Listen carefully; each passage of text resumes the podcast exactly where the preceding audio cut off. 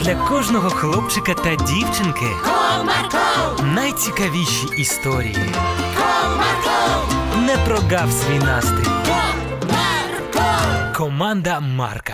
Привіт, друзі! А ви любите жартувати? А ви вмієте розрізняти, які жарти можна використовувати, а які ні? От наша героїня не вміла цього робити, тому наслідки не змусили на себе довго чекати. Цікаво, що ж там відбулося? Тоді давайте уважно слухати.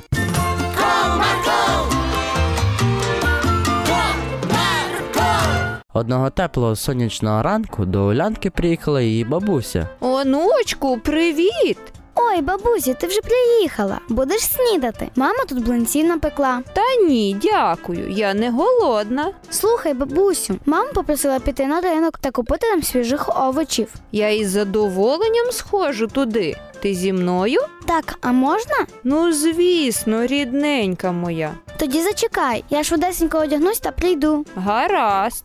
Після цього дівчинка побігла в свою кімнату переодягатися, а бабуся чекала на неї в кімнаті. Ой, я ж забула познайомити її із своєю новою подружкою, з моєю мишкою Ларискою. Думала дівчинка про свого нового домашнього улюбленця. Бабусю, йди сюди. Я, я тебе познайомлю з новим улюбленцем. Гукнула дівчинка, З ким познайомиш? зазирнула в кімнату онучки бабуся. З моїм. І тут у дівчинки з'явилася нова ідея. Та ні, ні з ким. То я щось не те сказала. Ну, добре, я на тебе чекаю в кімнаті. Так, так, гаразд. Промовила дівчинка бабусі. У мене є ідея. Я хочу пожартувати над бабусею. Заодно і знайомство веселіше прийде. Думала дівчинка. Потрібно якось мишку підкласти в бабусі в сумку, а потім вона її зненацька дістане. Ото весело буде. Вигадала дівчинка. Після цього вона пробралася тихесенько в коридор, де стояла бабусина сумка, та поклала свою мишку прямісінько всередину. Бабусю, я все, я вже чекаю тебе в коридорі. Ого, яка ти швидка! Як ти так тихенько в коридор зайшла?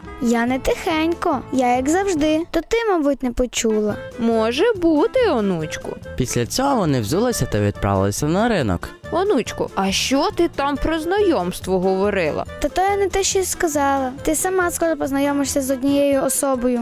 Особою? Ти що, так подружок називаєш? Ну ні, не зовсім. Бабусю, то буде сюрприз. Ти побачиш сама. Ну добре, Поки вони розмовляли, то вже прийшли на ринок, який був неподалік від їх дому. так. Спочатку огірочки треба вибрати, і потім помідорчики. Ось ці неначе гарні. Зупинилася вона біля одного з прилавків. І ціна гарна, напевно, їх і купимо. Як вони тобі? Гарні, мені подобаються. Дістань, будь ласка, гаманець із сумки. Гаразд, хоча ні, бабусю. Так я ще сама, це ж твоя сумка. Пригадала дівчинка про свій маленький сюрприз всередині. Ну добре. Промовила бабуся, полізла рукою в сумку, дістала гаманець, а на ньому мишка сидить.